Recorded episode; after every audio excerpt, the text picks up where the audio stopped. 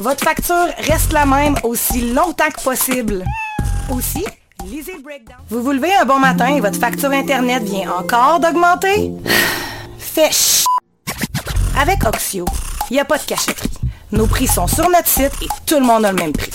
Pas d'offre spéciale, pas de chiolage annuel au téléphone, pas de bullshit.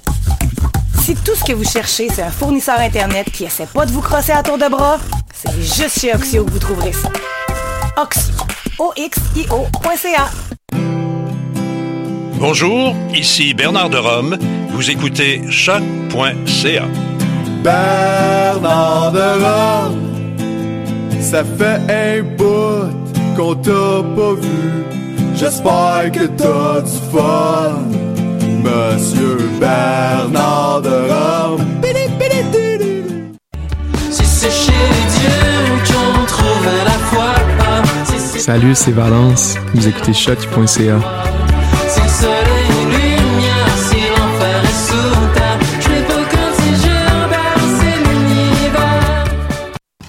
Hi, this is Ty Siegel, and you're listening to CHOQ in Montreal.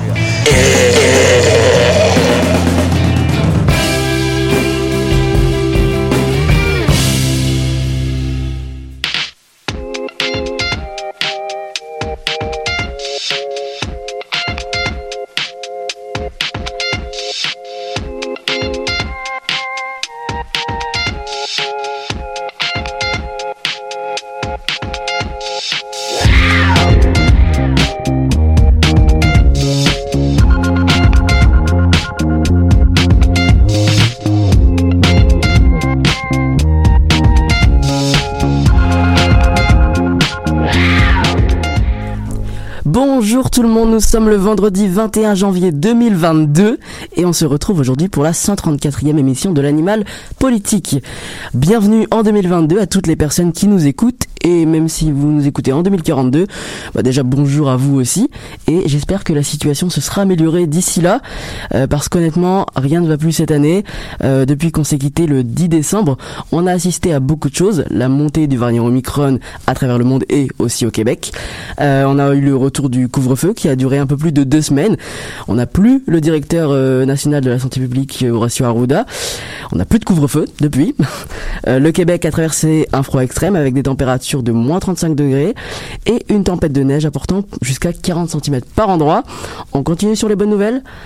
Euh, les restaurants, les bars, les gyms ont fermé leurs portes le 31 décembre dernier. Le monde de la culture a aussi été impacté. Les salles de spectacle ont fermé, les cinémas aussi.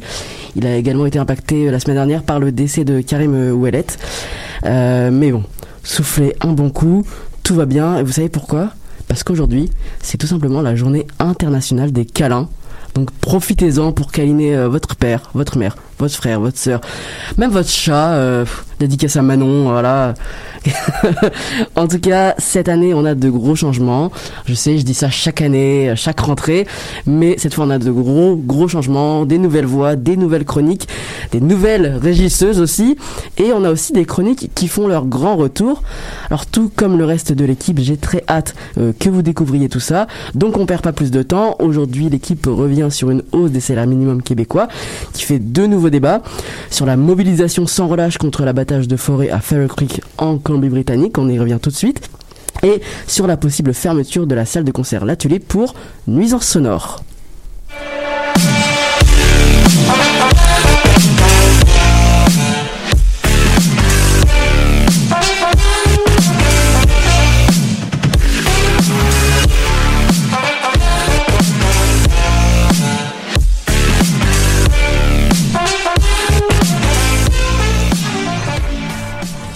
Alors en ce début d'année 2022, notre fameux chroniqueur d'histoire politique, James Larivière, revient en force.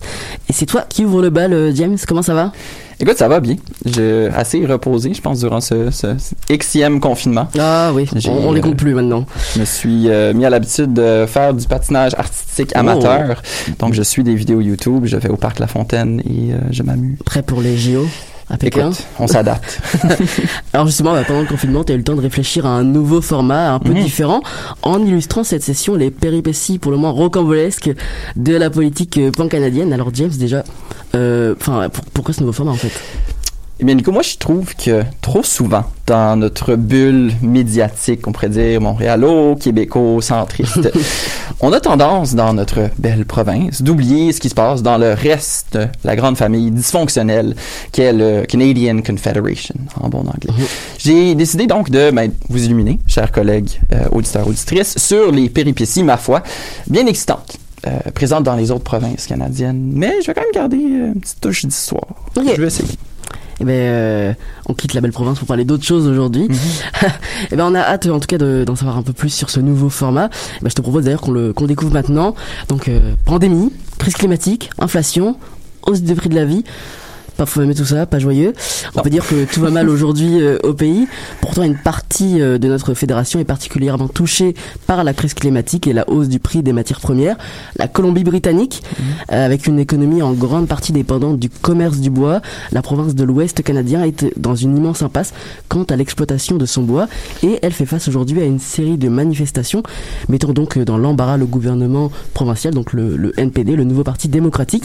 Alors James, qu'est-ce qui se passe en Colombie-Britannique et pourquoi cette révolte? Ouais. Ben, tout ça va débuter le 9 août 2020, donc presque il y a deux ans. Euh, on va voir un petit groupe de 30 militants euh, présents sur l'île de Vancouver. Euh, ils vont s'organiser pour venir camper et bloquer la destruction d'une des dernières forêts ancestrales inexploitées de la province. Cette forêt qu'on nomme Fairy Creek ou, en bon canadien français, le ruisseau des fées, ben, est quand même assez spéciale parce qu'elle est considérée comme une des rares au pays avec des arbres millénaires. Donc, il y a des arbres de plus de 2000 ans dans cette forêt, intouchés. C'est vraiment euh, sacré pour De l'histoire pure. Euh, qui ont survécu, bien sûr, aux nombreuses coupes à blanc euh, dans les dernières années dans la province. En grande partie, cette manifestation-là, ben, elle est dirigée par les membres de la Première Nation Pachidat. J'ai essayé de bien dire la prononciation. Et puis, ben, elle est encore bien présente dans le froid et la neige de l'hiver, même deux ans après ses origines. Elle est aujourd'hui considérée comme la plus grande action de désobéissance civile dans l'histoire du Canada. En date du 9 janvier 2022, la manifestation de Fairy Creek comptabilise plus de 1800 arrestations. En près de deux ans. C'est quand même beaucoup. Ouais. Euh, je dirais même plus précisément que ben, cette colère populaire est due à deux facteurs principaux. Le premier vient d'une certaine déception des groupes environnementaux face au gouvernement du NPD de John Organ, le premier ministre euh, de la Colombie-Britannique, euh, qui lui s'est fait élire euh, avec des grandes promesses de protection des forêts ancestrales et de l'environnement. Donc le NPD est typiquement vu comme un gouvernement de gauche. Euh, toutefois, dans les faits, il n'a rien fait pour protéger les arbres millénaires dans son nouveau plan de conservation du patrimoine forestier qui est sorti après une vaste consultation euh, populaire avec les acteurs environnementaux de la province. Le deuxième facteur, je dirais, est aussi lié euh, aux euh, divisions présentes au sein même de la nation Pachinat, qui, elle, gouverne théoriquement cette région, euh, et du fait que plusieurs même de ses chefs s'opposent à la manifestation. Pourquoi? Parce qu'ils disent que le commerce du bois profite à l'économie de la Première Nation et donne des emplois aux membres de la Première Nation. De l'autre bord, on va voir d'autres chefs héréditaires euh, et autres qui s'efforcent à protéger la région, à la, la région, qui, selon eux, euh, a un caractère sacré et doit être protégé à tout prix. Donc on voit qu'il y a deux camps qui s'opposent finalement euh, sur ce sujet. Mhm. Puis en plus, ben là, t'as les, les Britanno-Colombiens qui, Mhm. eux, s'insurgent dans la manifestation. Donc, les, les jeunes, les, Qui se les progressistes qui s'ajoutent. Donc, on a une belle petite soupape là, de manifestants présents. Bah justement, le, le- j'imagine que c'est le gouvernement qui a plus de poids. C'est quoi le plan du gouvernement de John Organ euh, face à cette grogne là que tu nous décris? Et aussi pourquoi autant d'arrestations? Tu nous parlais de 1800 là en près de deux ans. Ouais. Ben, on peut dire qu'en ce moment-là, en toute réalité politique, le gouvernement du NPD n'est aucunement menacé. Il euh, surfe euh, sur un taux d'approbation de 60% en ce moment à partir du, dernier, du décembre dernier. Euh, il est un des premiers ministres, John Organ, le plus populaire du Canada, plus populaire que M. Legault même.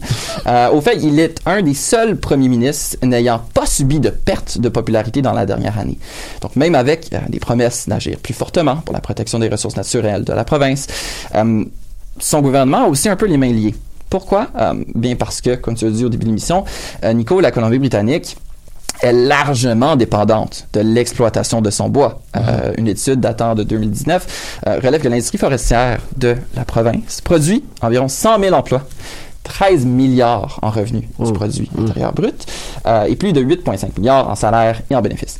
Je pense qu'on peut tous entendre pour dire que le gouvernement se tirerait dans le pied euh, si commence à agir contre cette industrie qui domine l'économie de la province. Clairement, oui. Secundo, euh, bon, deuxièmement, on pourrait dire, euh, on a vu une première injon- injonction juridique qui a été amenée par la compagnie chargée de l'exploitation de la forêt. Donc, elle s'appelle Teal Jones. Elle a été refusée, mais en appel, elle a été acceptée. Ce qui veut dire que, ben, rapidement, la Gendarmerie royale du Canada, la GRC, autrement connue comme la police coloniale du pays, euh, ben, elle s'est mobilisée et puis ben, elle a commencé à arrêter les manifestants présents au barrage sous l'ordre juridique. On est donc témoin depuis plus de 18 mois de plusieurs événements de violence, de poivrage, de matraque et compagnie, démantèlement du campement à plusieurs reprises à l'égard et nos manifestants, ben, eux, reviennent coûte que coûte. Ils reviennent temps après temps, jour après jour, sur les lieux pour empêcher la reprise des travaux. C'est un peu comme, c'est un phénomène en ce moment, qu'est-ce qui se passe à Ferry Creek? Lorsqu'on va parler aux Britanno-Colombiens, c'est connu dans la jeunesse que on va passer un week-end à Ferry Creek. C'est comme, je dirais pas c'est un festival, mais C'est mythique, un peu. c'est- en effet, puis il y a vraiment ce- ce- cette énergie qui est présente, surtout sur l'île de Vancouver. euh, puis c'est juste à côté de C'est une ambiance particulière, c'est ça? Vraiment. Donc, le monde, les jeunes, ils vont deux jours, ils reviennent, ils retournent à l'école et ça continue. Ça n'arrête pas. Mais donc là, maintenant qu'on sait tout ça, qu'il y a toutes ces violences, euh, est-ce qu'on peut dire qu'il y a de l'espoir pour les manifestants? Je dirais qu'on peut voir une certaine lumière au bout du tunnel, bien que ce tunnel soit noirci par une dépendance indéniable euh, de nos ressources primaires au Canada. dont Notre, notre économie est quand même assez dépendante de ça. Euh, je dirais même que le 28 septembre 2021, la Cour suprême de la province a jugé favorablement à un certain report des travaux pour une durée de deux ans sur plus de 2000 hectares de forêt ancestrale. faut garder le terme, un retard. On peut pas appeler ça une victoire, mais plutôt un retardement à courte durée de l'inévitable. Moi, je vois ça comme mettre un pansement sur une jambe bien brisée. Je dirais plutôt que l'espoir dans tout ça, c'est que cette manifestation aurait donné plus de visibilité sur l'importance de donner un contrôle, on pourrait dire, plus complet aux, dans- aux Premières Nations qui, eux, sont responsables de leur propre territoire. Ça a aussi engendré une conversation au niveau fédéral où est-ce que euh, le député fédéral de la région, durant la dernière campagne, a lui-même s'est avancé sur le sujet. Il s'est dit que, ben, tu sais, peut-être peut qu'il serait temps de donner plus de pouvoir aux Premières Nations pour qu'ils régissent eux-mêmes euh, leurs propres ressources naturelles. Comme toute autre manifestation concernant l'exploitation de nos ressources naturelles au Canada, ben, l'enjeu qui en ressort, comme on a vu avec la crise Wet'suwet'en qui est arrivée juste avant la COVID, donc on pourrait dire pas la même chose, mais encore une fois un enjeu d'exploitation des ressources et les Premières Nations Qui sont inclus. s'y opposent et bloquent euh, le, le- le projet. Ben, l'enjeu qui en sort, c'est l'indépendance territoriale des Premières Nations. On peut pas s'avancer sur la victoire ou la défaite même des manifestants à Ferry Creek. Ce qui est certain dans tout ça, c'est qu'il faut donner un plein pouvoir aux nations autochtones responsables de leur propre territoire. Et peut-être, écoute, je suis un optimiste, Mhm, On a le droit. peut-être qu'on va en finir une fois pour toutes avec l'État colonial canadien. Je lance ça de même. Je suis ambitieux. Peut-être. on comprend que derrière tout ça, c'est surtout une question d'emploi, d'argent. Et là, on parle pas de millions, mais de milliards, comme tu disais. Donc, euh, Et de droits territoriaux. C'est ce qui règne au Canada depuis trop longtemps. entre les gouvernements et les Premières Nations. Entre le gouvernement et les Premières Nations. Et c'est ça. Et nous autres, on est pognés au milieu. On commence nos écoutes de l'année 2022 avec Call Your Friends, interprété par le célèbre groupe britannique London Grammar. I've been waiting on my I seem to keep my distance from you. Baby, there's no need to go. Prove you love me when it shows. And the ones before you make it hard to love at all. Every time I try to make myself seem small in the arms of others who never loved me better. All the ways I tried to make myself less selfish, it never made them stay. And I can't love me like this. I can't love me like this. So can you call all your friends, baby? Tell them to find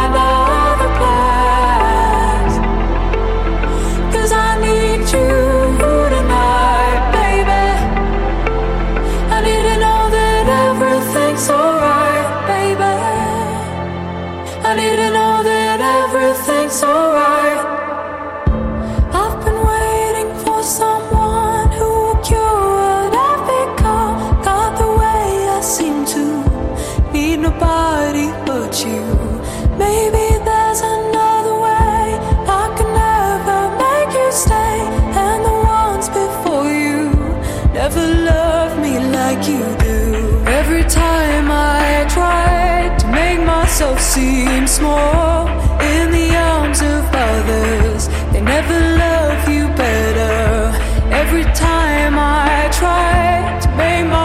seem empty, it never made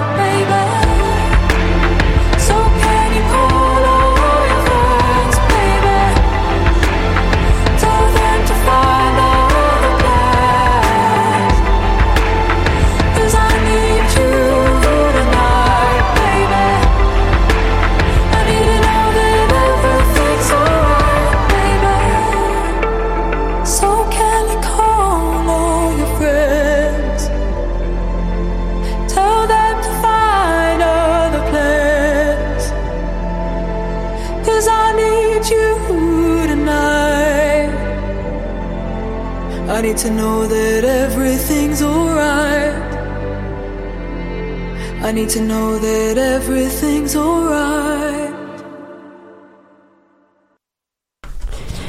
Et voilà, c'était Call Your Friends de London Grammar. Euh, depuis plus d'un an, nous n'avions pas eu de chronique économie. Elle fait son grand retour, euh, la chronique économie et sa grande entrée. Euh, Audrey Pilon-Topkara s'en occupera. Bonjour Audrey, comment tu vas? Salut Nico, ça va bien, merci. Et je tiens à dire que je suis très heureuse de ramener la chronique économique à la vie cette année parce que, un, comme tu le sais très bien, j'aime l'argent et parce que, deux, parce que l'économie, ça a une incidence considérable dans nos vies, n'est-ce pas? Ah ouais, c'est sûr. Alors toi, euh, tu vas nous parler là du salaire minimum au Québec qui passera de 13,50 à 14,25 dollars à partir du 1er mai 2022, donc dans, dans 5 mois. Mais est-ce que c'est suffisant finalement pour pallier les inégalités socio-économiques et gagner décemment sa vie? C'est ça l'objectif. Euh, Audrey, on compte sur toi aujourd'hui là pour décortiquer tout le débat autour du, salaire minimum. Euh, on a eu la chance en fait de travailler ensemble, je le rappelle au, Radio Campus.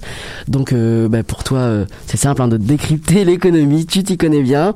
Et là, on parle d'une hausse de 65 75 sous du salaire minimum. Concrètement, cette augmentation, elle bénéficiera, elle bénéficiera à combien de travailleurs et travailleuses dans la province? Eh bien, Nico, euh, cette hausse salariale-là concerne environ 300 000 travailleurs, dont plus de la moitié sont des femmes dans des secteurs comme le commerce de détail et la restauration. Et pour ce qui est des employés à pourboire, on peut penser au bar, par exemple, au restaurant aussi. Les salaires minimums vont passer de 10 et 80 à 11,40 Et c'est le ministre du, Travail, de l'Emploi et de la Solidarité sociale, Jean Boulet, qui en avait fait l'annonce vendredi dernier. Et je rappelle que le salaire horaire moyen au Québec est de 28,47 Donc ça fait un, un, bel écart avec la réalité de beaucoup d'employés euh, de la belle province. Et du côté des syndicats, est-ce qu'ils estiment qu'un salaire à 14,25$ de l'heure, est-ce que c'est suffisant pour arriver à joindre les deux bouts en fait? Eh bien, tu avais tout à fait de raison, Nico, de dire au début de l'émission qu'il y a un débat autour du salaire minimum au Québec. Et le milieu syndical s'entend pour dire qu'un salaire minimum viable serait plutôt de 18 de l'heure. Mmh. Et pourquoi 18 alors que en 2016, à peine les syndicats réclamaient un taux horaire de 15 eh bien, pour le président de la Fédération des travailleurs et travailleuses du Québec, Daniel Boyer, 15 de l'heure, ce n'est plus suffisant pour vivre décemment.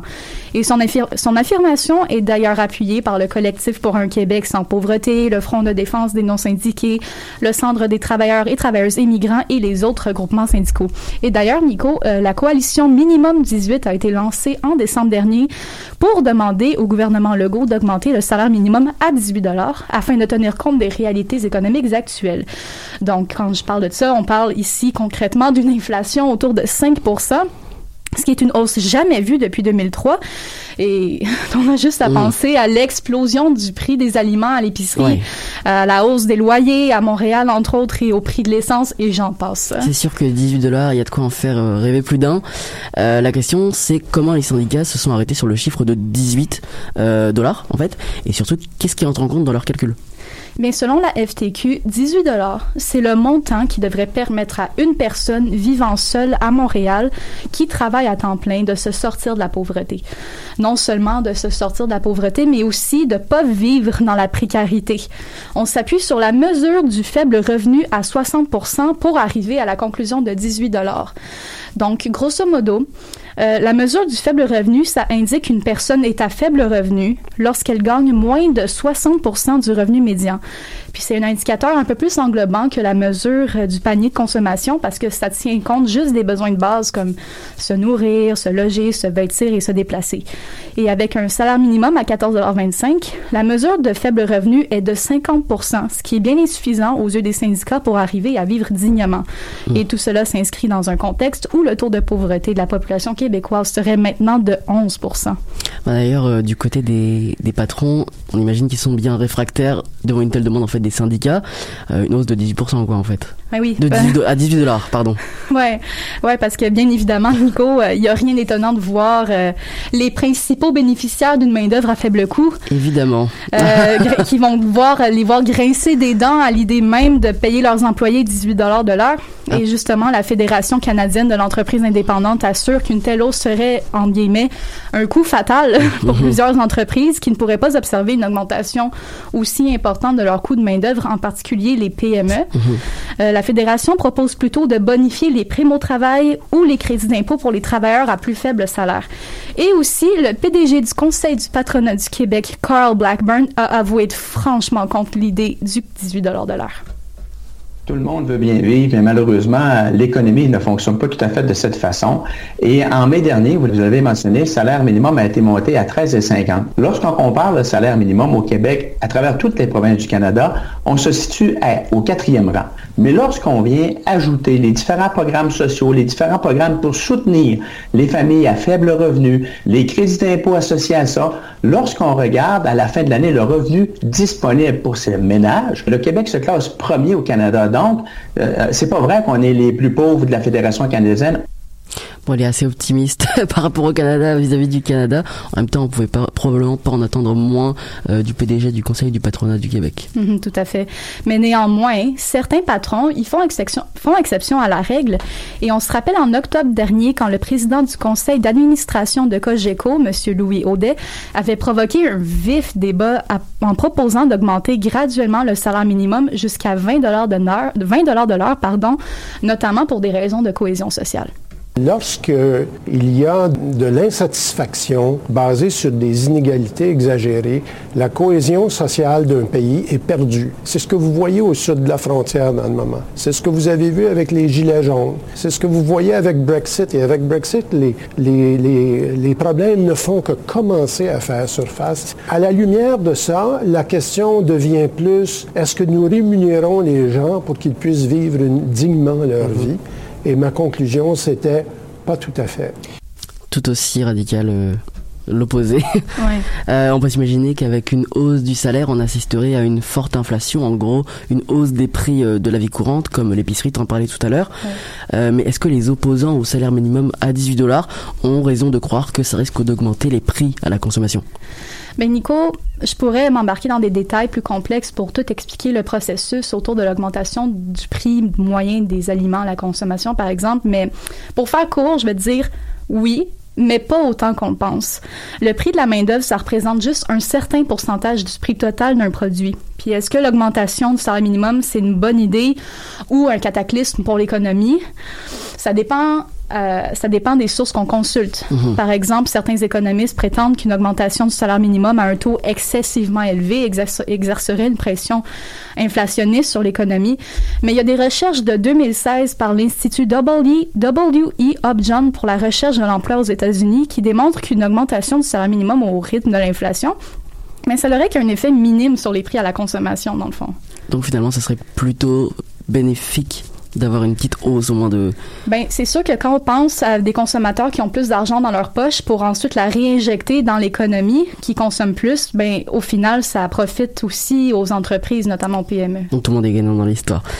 Euh, dans le contexte actuel, il y a sans doute des façons pour les travailleurs et les travailleuses de tirer leur euh, épingle du jeu, si je peux me permettre. Oui, parce que justement, je pense que le meilleur conseil pour les travailleurs et travailleuses en ce moment, ça serait de profiter de la pénurie de main-d'œuvre pour négocier leur salaire à la hausse. Donc, pas d'attendre au 1er mai avant de voir une augmentation sur leur compte de chèque.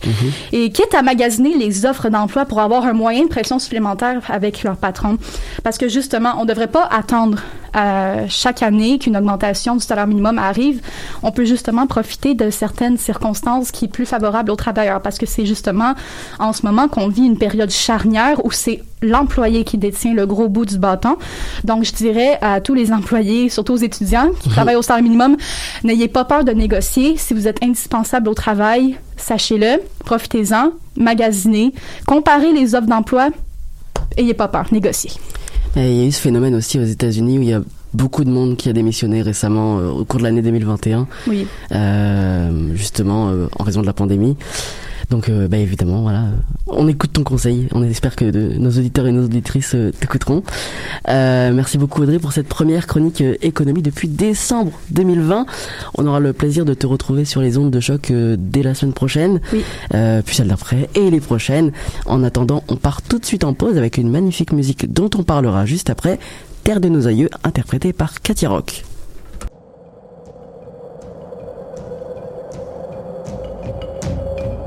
Pas sur le sable s'effacent, comme nos visages dans vos mémoires.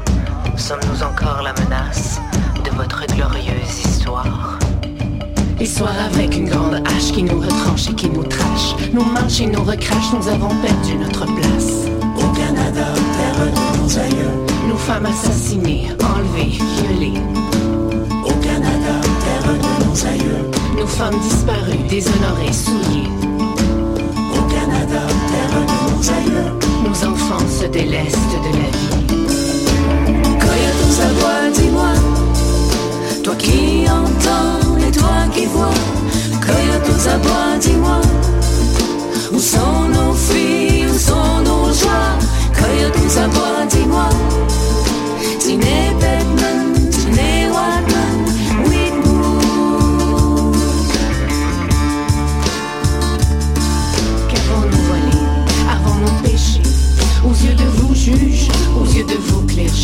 Pour mériter l'affront perpétuel De votre silence sans appel.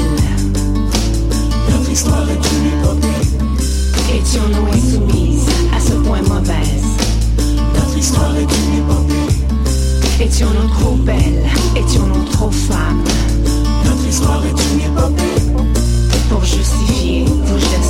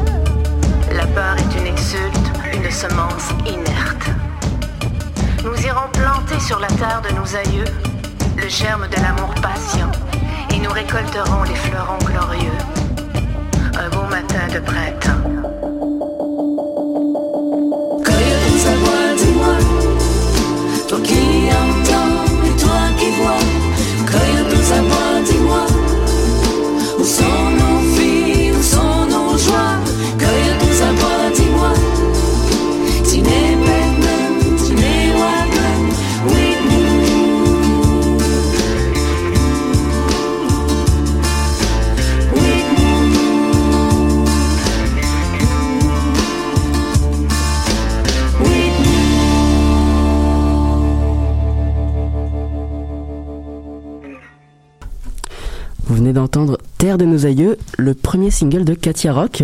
Cette artiste pluridisciplinaire de la nation Innu fait, fait référence aux réalités autochtones en reprenant l'hymne national au Canada. Euh, alors, euh, portant une, robe rouge dans, un, dans le vidéoclip sorti vendredi dernier, Katia Rock nous livre un message puissant et important à travers cette chanson produite par la maison de production samienne Nikamo Music, qui a été euh, parmi nous aujourd'hui. Comment ça va? Ah, ça va super bien. Coucou Nicolas, je suis vraiment contente d'être ici, de faire ma première chronique à l'animal politique et aussi en présentant cet artiste qui est vraiment cher à mon cœur, euh, que j'ai pu rencontrer pour cette émission d'ailleurs. Ah, ok. Oui, oui, que, euh, elle a pu m'offrir son temps précieux qu'elle a pour euh, discuter ensemble de ce que cette chanson-là représente pour elle. C'est en fait son tout premier single et je dois dire qu'elle part en force. pas qu'elle n'a pas déjà beaucoup d'expérience dans le domaine des arts, tu l'as dit Nicolas, c'est une artiste Donc, elle s'implique en théâtre, en danse, en chant et même en multimédia. Bref, Katia Rock a enfin pu sortir son premier single vendredi dernier avec un message percutant, mais aussi empreint de sensibilité et de douceur. On l'écoute nous dire ce qu'est le message qu'elle a voulu transmettre à travers cette chanson. De s'arrêter, de s'écouter, de parler, tant aussi longtemps que la compréhension sera pas là et l'écoute, je pense qu'on a ce petit bout de chemin à faire pour construire un demain merveilleux et fabuleux. Une chose qui m'a marqué en rencontrant Katia, c'est euh, sa sensibilité et sa bienveillance. Euh, elle a cette authentique volonté de se connecter à l'autre. Et c'est ce qu'on ressent en visionnant le vidéoclip Terre de nos aïeux. Euh, je vous invite fortement à aller voir, aller le voir sur YouTube. il a été tourné au sein de la communauté Washat Macmaniotenam sur la côte nord. les images de la nature là, sont époustouflantes et les visages radieux des femmes de la communauté là, nous inspire de la joie et de l'espoir. C'est vraiment beau. Justement, tu parles des femmes. Euh, les femmes autochtones semblent en effet avoir un élément, être un élément central dans la chanson.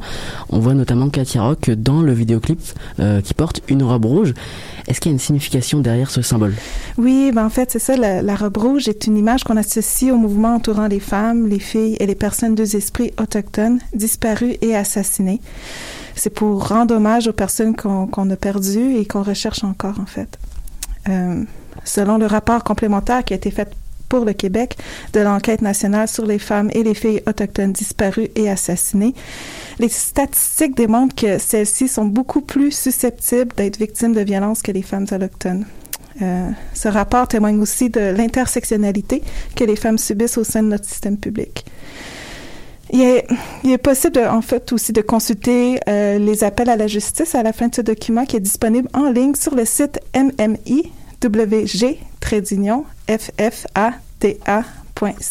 Vous pouvez juste taper enquête sur les, euh, les femmes et les filles autochtones disparues on, on pourra le partager sur la page de l'animal politique ah, juste après l'émission. Parfait, merci. Mais ce que les statistiques peuvent pas démontrer, c'est vraiment l'impact que la perte des femmes au sein de nos communautés a eu sur nos familles et ce sentiment d'impuissance qu'on a aussi de, en face à ce, drame-là. Euh, Katia Rock arrive toutefois sans, sans euh, avec un ton accusateur à sensibiliser les gens à cette réalité et dans le même temps nous apporter un bon réconfortant sur notre cœur. C'est le sujet des femmes, des femmes autochtones disparues et assassinées. Je voulais reprendre quelques phrases dans le Haut-Canada, dans l'hymne national, pour justement mettre à jour encore une fois de plus euh, les enquêtes qui ont été tablettées avec le temps. Euh, en reprenant l'hymne national, Katia vient aussi, comme en quelque sorte, rétablir la place des personnes autochtones dans l'histoire du Canada. Euh, nos réalités ont, ont été trop souvent effacées et ignorées. Mais on vit en, ce moment une époque de notre histoire où les voix autochtones sont soulevées et entendues. Mm-hmm. Euh, les gens s'éveillent sur nos réalités. Euh, la mort de Joyce Echaquan a entre autres incité un grand mouvement de soutien à travers le pays au sein de, et au sein de la population. Vraiment, il y a un espoir de guérison, de réparation qui se maintient à travers l'autodétermination des nations autochtones. Donc, selon un article que j'ai lu sur Espace autochtone qui a paru ce lundi et qui a été rédigé par Marie-Laure Josselin, euh, la communauté Atikamek Obijuan est devenue en date du 17 janvier la première communauté autochtone au Québec à être totalement autonome en matière de la protection de l'enfance. C'est vraiment comme ça, c'est vraiment un exemple tangible d'autodétermination d'une nation. Euh, cette communauté-là, a pu créer son propre système de protection de l'enfance sous l'égide de la loi C-92 qui est entrée en vigueur il y a deux ans. Ben, je dois vraiment renforcer l'importance de cette nouvelle parce que les personnes de la communauté vont pouvoir s'occuper eux-mêmes de leurs propres enfants. C'est eux qui vont prendre les décisions, qui vont recevoir les signalements aussi. Euh, quand on dit que ça prend un village pour élever un enfant, ben c'est tout à fait le cas aussi en communauté. Là. Euh, Nicolas, quand j'ai annoncé cette nouvelle à ma mère, là, elle a sauté de joie parce que elle a travaillé comme psychoéducatrice dans la communauté du lac Simon. Elle m'a fait part à plusieurs reprises comment il est important dans les co- que les communautés aient leur propre système de protection de l'enfance. Donc, elle a été tellement soulagée d'apprendre que maintenant cette loi en vigueur, que les communautés peuvent s'occuper de leurs propres enfants comme ça. Ouh, C'était beaucoup à dire. C'était beaucoup.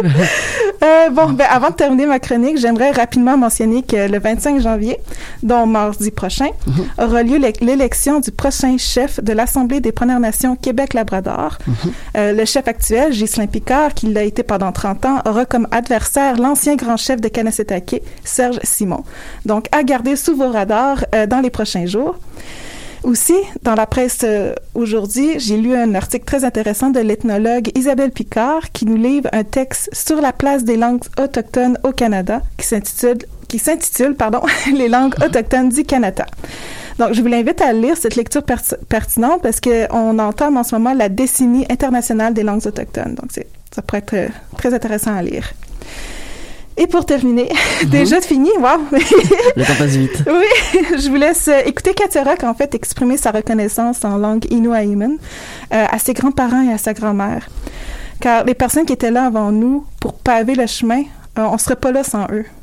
Et euh, c'est important de se remémorer qui était là avant nous pour avancer et construire un meilleur lendemain pour les prochaines générations.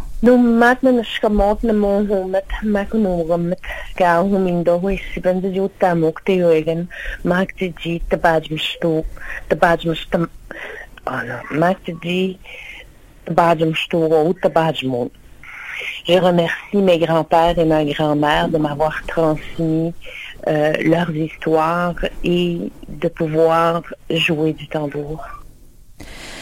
Chinashko Minton, Katia, Miigwech pour ce partage. Merci de continuer à contribuer au rayonnement des voix autochtones. Et euh, j'espère que vous avez apprécié cette première chronique euh, sur les réalités autochtones. Je vous invite en- encore une fois à aller visionner le clip de, Terre de nos aïeux de Katia Rock, euh, qui est disponible sur YouTube, et aussi d'aller consulter le rapport final de l'enquête nationale sur les femmes et les filles autochtones disparues assassinées. Miigwech pour votre écoute. Merci à toi, euh, Kijate, pour cette première chronique passionnante concernant les, les réalités autochtones.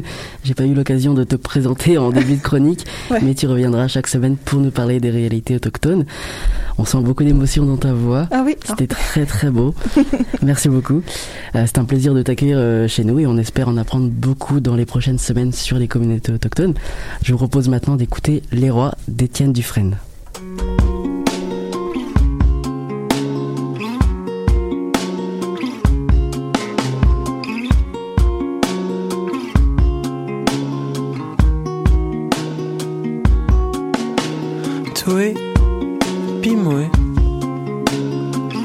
S'était quasiment donné rendez-vous avant que les vieux bouffons s'effondrent. Et nos parents connaissent plus leurs enfants. Nous sommes devenus les rois du monde. Et dans nos tiroirs, y a pas que ça. Content de voir la tête en bas. Dans nos tiroirs, y a pas que ça.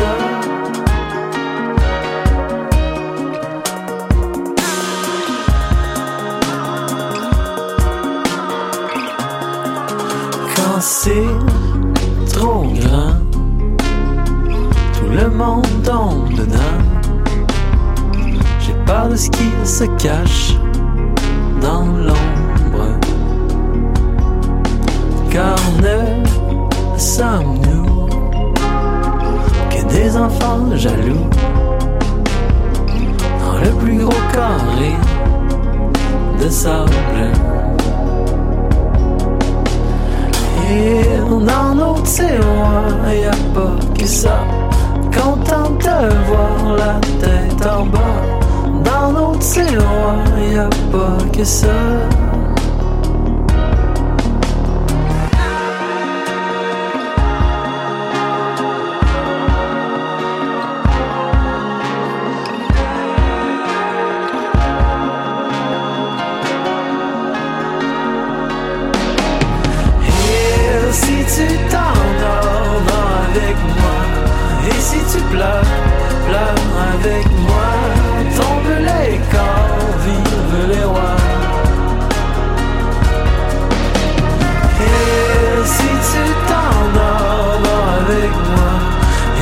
Et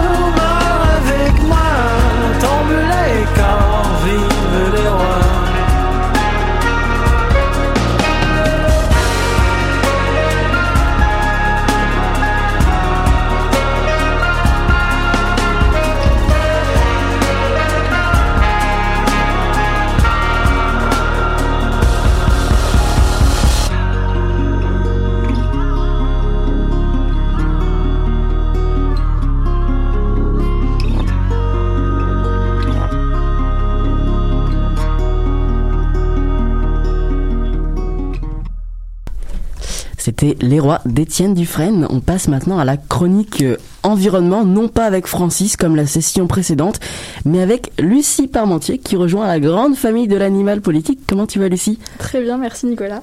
Alors depuis maintenant plus d'un an, il y a un débat concernant la population, ou plutôt la surpopulation euh, de cerfs dans le parc Michel Chartrand à Longueuil. Lucie, pourquoi on parle encore de cette polémique? Alors, en effet, il y a actuellement une surpopulation de cerfs dans le parc Michel Chartrand. Il n'est censé pouvoir accueillir qu'entre 10 à 15 cerfs. Cependant, au dernier recensement, le parc en comptait 70. Il est d'ailleurs supposé qu'à présent, le parc serait la résidence de plus de 70 cerfs. Il serait probablement d'ailleurs 100. Cette surpopulation de cerfs n'est cependant pas un problème qui concerne uniquement le parc de Longueuil, mais bien tout le Québec. Le problème viendrait principalement du fait que, bien que cela soit interdit, la ville nourrit les cerfs pendant de a nourri les cerfs pendant de nom- nombreuses années. Elle ne le fait plus depuis 2017, mais tolère tout de même que le public continue à le faire. Nourrir les cerfs ne serait pas une bonne idée, tout d'abord que cela continue grandement à l'agrandissement de la population de cerfs dans la zone. De plus, le biologique- biologiste Michel Lahaye a expliqué que nourrir les cerfs en hiver était mauvais pour ces animaux. Leur système digestif s'adapte durant cette saison pour pouvoir se nourrir de petites branches et manger la nourriture donnée par le public serait donc nuisible à leur santé et pourrait même, selon le biologiste, les tuer. Ok, rien que ça.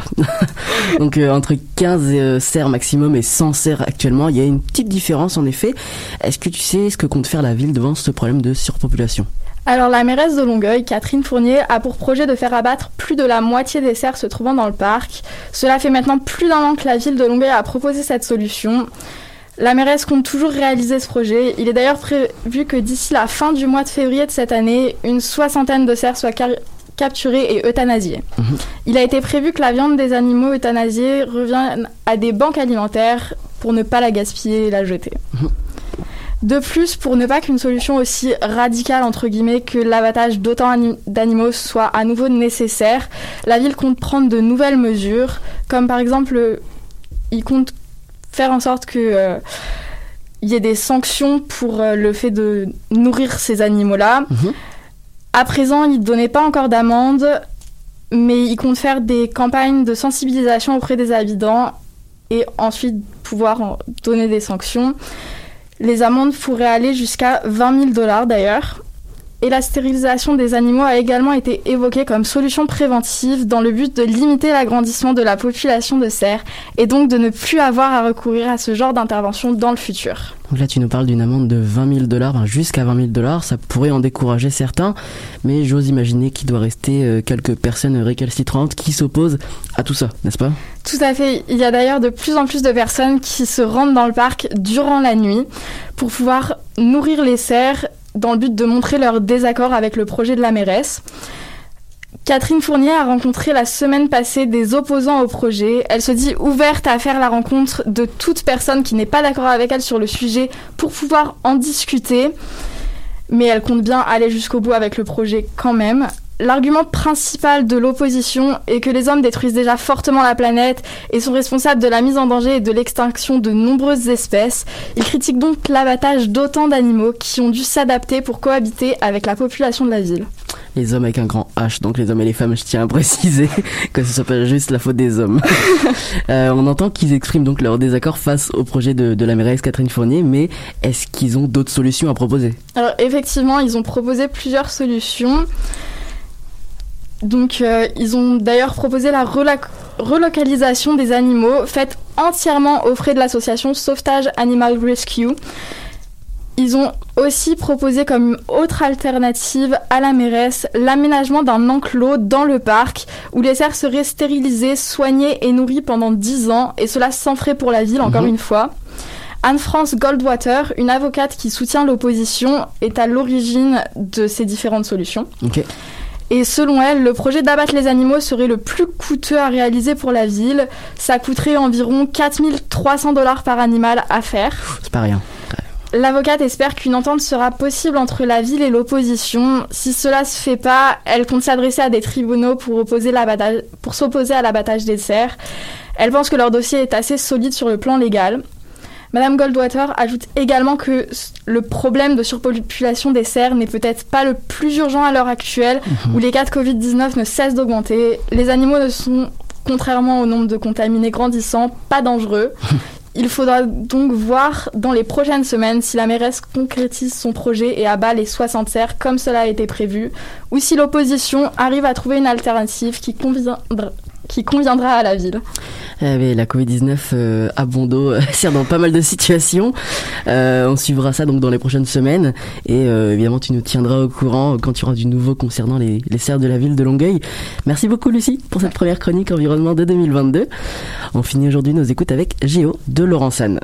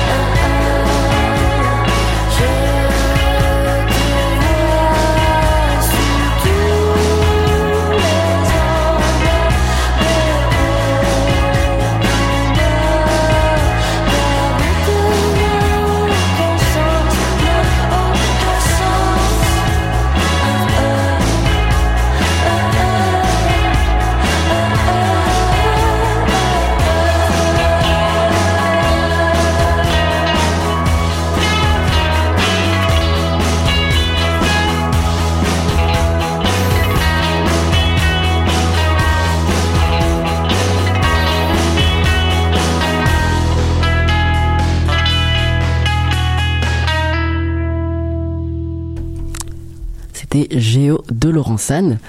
Rappelez-vous, la session dernière, nous avions parmi nous Camille Brasseur en tant que chroniqueuse santé. Aujourd'hui, Camille aurait dû être en studio avec nous, mais vous allez très vite comprendre pourquoi elle n'est pas avec nous. Camille, je te laisse la parole. Oui, merci Nico. Bah oui, euh, les cours ont repris cette semaine en présence.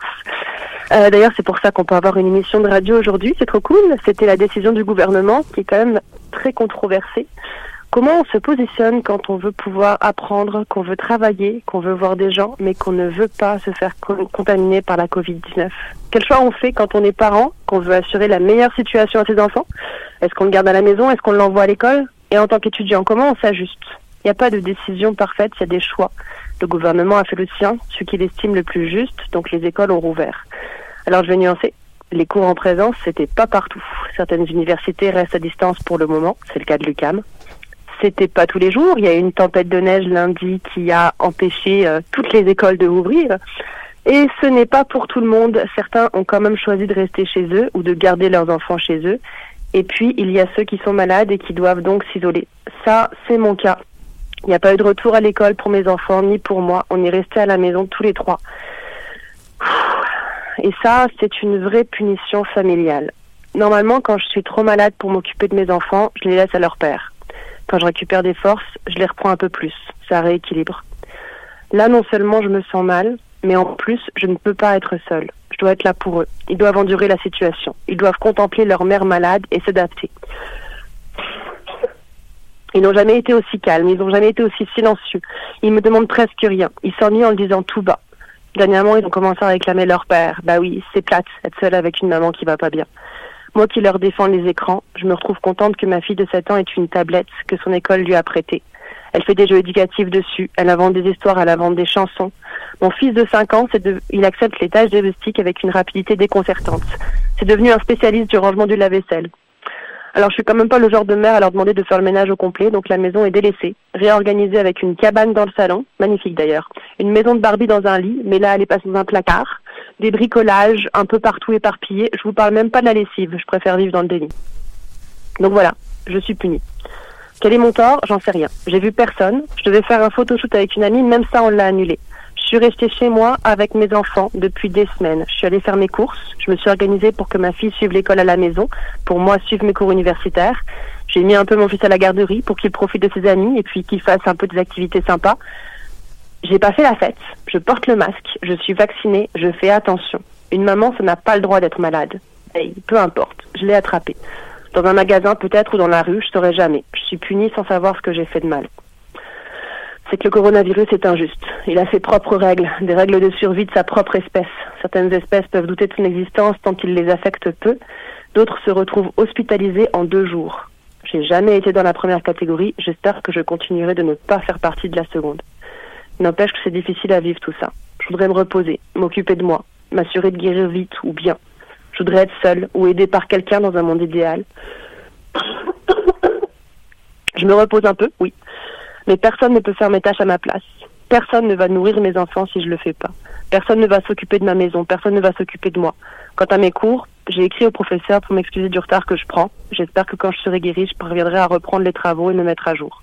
Bon, j'ai quand même de l'aide. J'ai une amie qui nourrit mon chat, qui n'est pas avec nous. L'orthophoniste de mon fils et l'enseignante de ma fille me conseillent des ressources d'écoute. Le père des enfants les voit en visio, un jour sur deux ou trois. Mes enfants eux-mêmes sont les meilleurs gardes-malades du monde. Je n'en reviens pas. Et encore, j'ai de la chance, je suis même pas très malade. Ça a commencé avec une grande fatigue. Je suis souvent fatiguée, c'est un de mes soucis. Mais là, cet épuisement-là avait un arrière-goût de défense immunitaire. Dans le doute, j'ai fait un test pour être sûr que c'était pas la Covid. Une première barre est apparue rapidement. Ma première réaction, ça a été oh merde, il est invalide. Puis la deuxième barre est apparue. Le test n'était pas du tout invalide, il était positif. Moi, je me sentais seulement fatiguée. J'avais eu aucun contact suspect, j'y croyais pas. J'ai fait un autre test. J'ai encore réussi à me convaincre qu'il allait être négatif. Mais la chimie n'est pas influencée par les croyances des gens. Les réactions se font même si on n'y croit pas. Donc j'ai commencé à le dire autour de moi. Les réactions des gens ont été variées. Il y a des pragmatiques qui concluent Oh ben, t'auras pas besoin de faire une dose de rappel tout de suite. Il y a les sceptiques qui doutent Mais t'es sûr que c'est pas un faux positif? Ou encore Les tests font pas vraiment la différence entre la Covid et un rhume. Et puis les empathiques qui sont désolés ou qui proposent du soutien.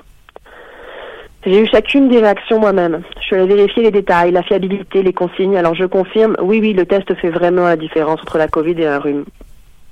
Moi, à ce stade-là, j'étais juste fatiguée, rien de plus. J'aurais pu être simplement confinée, continuer à me demander si ça avait vraiment du sens. J'aurais pu m'organiser pour donner des cours à ma fille, occuper mon fils, entretenir la maison, tenter de garder le cap dans mes cours. Je pestais de la difficulté que tout cela représente, seul sans relais, mais ça aurait pu être simplement ça. Ça ne l'est pas. D'autres symptômes sont arrivés les uns après les autres, inexorablement. La grande fatigue est restée. Elle, est toujours là. Elle s'impose parfois violemment. J'ai commencé à me moucher, puis j'ai tranquillement exploré toutes les réserves de mouchoirs que j'avais. J'ai toussé à en avoir mal à la gorge et aux poumons, et cette douleur-là, elle reste. J'ai eu des vertiges, j'ai été essoufflée. J'ai eu des courbatures jusque dans des muscles que je n'utilise jamais. Je vous passe le reste. Pour le moment, je peux encore goûter et sentir, pourvu que ça ne change pas. Et je n'ai pas besoin de soins médicaux. J'ai juste besoin de temps et de repos. Je sais que je suis chanceuse, je sais que ça peut être pire. J'espère que ça ne le sera pas. J'espère que tout ça va juste partir. J'espère que mes enfants vont pouvoir retourner chez leur père, puis à l'école et à la garderie, voir leurs amis. Sauf que là, dans l'immédiat, ils viennent d'avoir à leur tour un test positif. Ils l'ont, ça y est. Combien de temps on va passer pris en otage par notre invité surprise microscopique? Pour le moment, on en est à huit jours. On continue de compter. J'ai aucune conclusion, j'ai aucune leçon à donner à qui que ce soit. Mon expérience n'est une parmi des milliards qui se ressemblent plus ou moins. Elle est universelle et unique. Elle est humaine. Merci beaucoup Camille euh, pour ce cri du cœur. J'ai, pas les mots euh, face à ce que t'as dit. On est tous euh, bouche bée en studio parce qu'on vient d'entendre. Merci beaucoup. On espère que tu te portes bien. Prends soin de toi. On te souhaite le meilleur jusqu'à ton retour parmi nous et on te fait tous plein de bisous. Voilà. Ben, merci beaucoup, Nico. Bye tout le monde. Au revoir. C'est ainsi que se termine notre 134e émission de l'Animal Politique. Un grand merci à toute l'équipe du jour. James Larivière, Audrey Pilon-Topkara, Kijate Alexandra Veillette-Chizo, Lucie Parmentier et Camille Brasseur par téléphone. Merci également à Camille Dehaene, accompagnée de Manon Touffet en régie. C'était Nicolas Fivel. On se donne rendez-vous vendredi prochain, même lieu, même heure. Bonne semaine.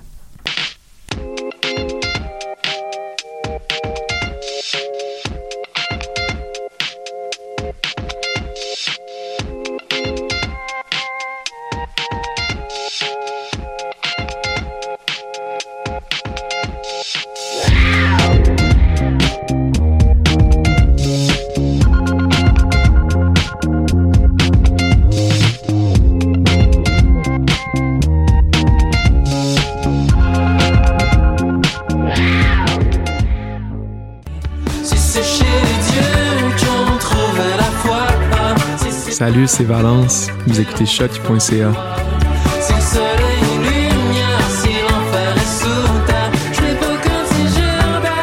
l'univers. Pour un Internet qui vient pas dans des gros joueurs et qui vient pas avec toute leur bullshit, pensez à Oxio.ca. Pas de promo, de contrat, ni de hausse de prix. Euh, oui, oui, votre facture reste la même aussi longtemps que possible. Aussi, lisez le breakdown de nos prix pour voir où va votre argent. Marketing, profit, frais réseau. Euh, oui, oui, on se met complètement à nous.